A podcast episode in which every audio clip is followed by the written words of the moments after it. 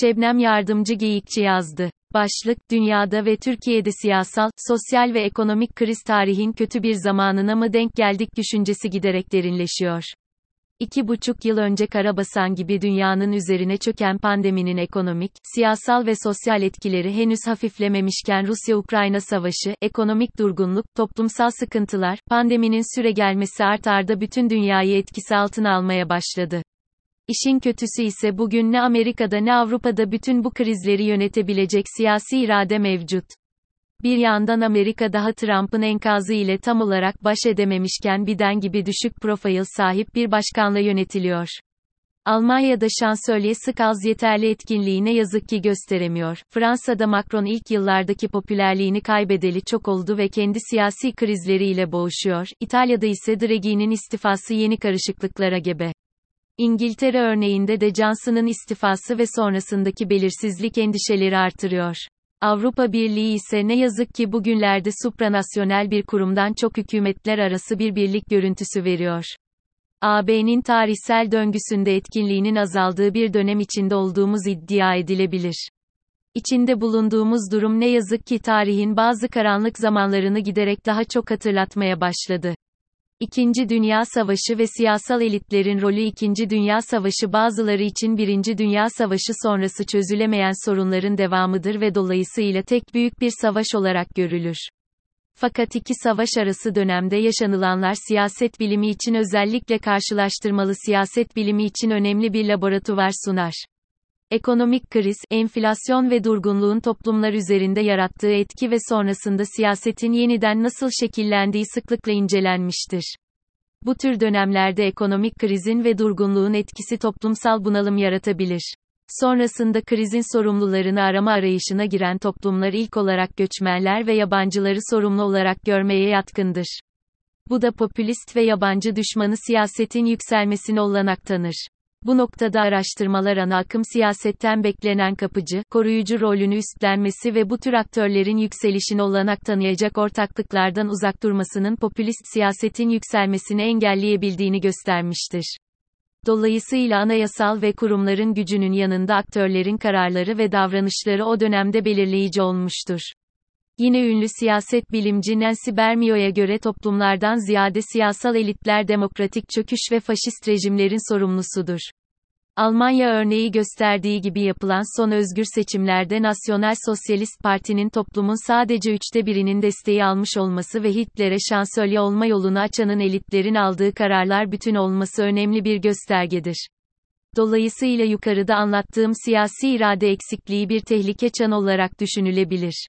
Avrupa'da ve dünyada kriz Avrupa'ya baktığımızda ekonomik krizin etkinliğini her geçen gün artırdığını görüyoruz.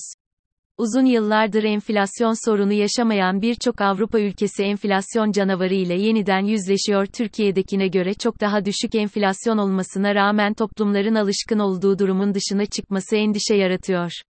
Hali hazırda siyasi krizin bölgede etkin olduğunu söylemeye gerek yok. Birçok Avrupa ülkesinde popülist sağ hareketler eski dönemlere göre daha istikrarlı desteğe sahip.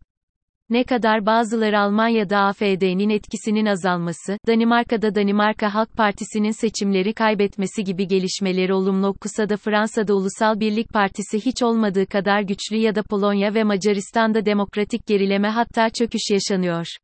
Almanya'da ise gaz krizinin doğuracağı etkileri henüz öngörmek mümkün değil. Rusya-Ukrayna savaşının devam ediyor olması ise endişelerin artması için yeterli.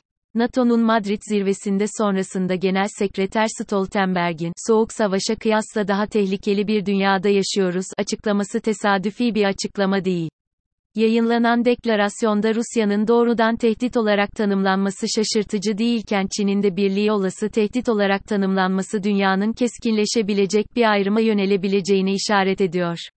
Şu anda Avrupa kıtası içinde devam eden bir sıcak savaş var ve bu çatışmanın diğer ülkelere yayılması olanak dışı değil.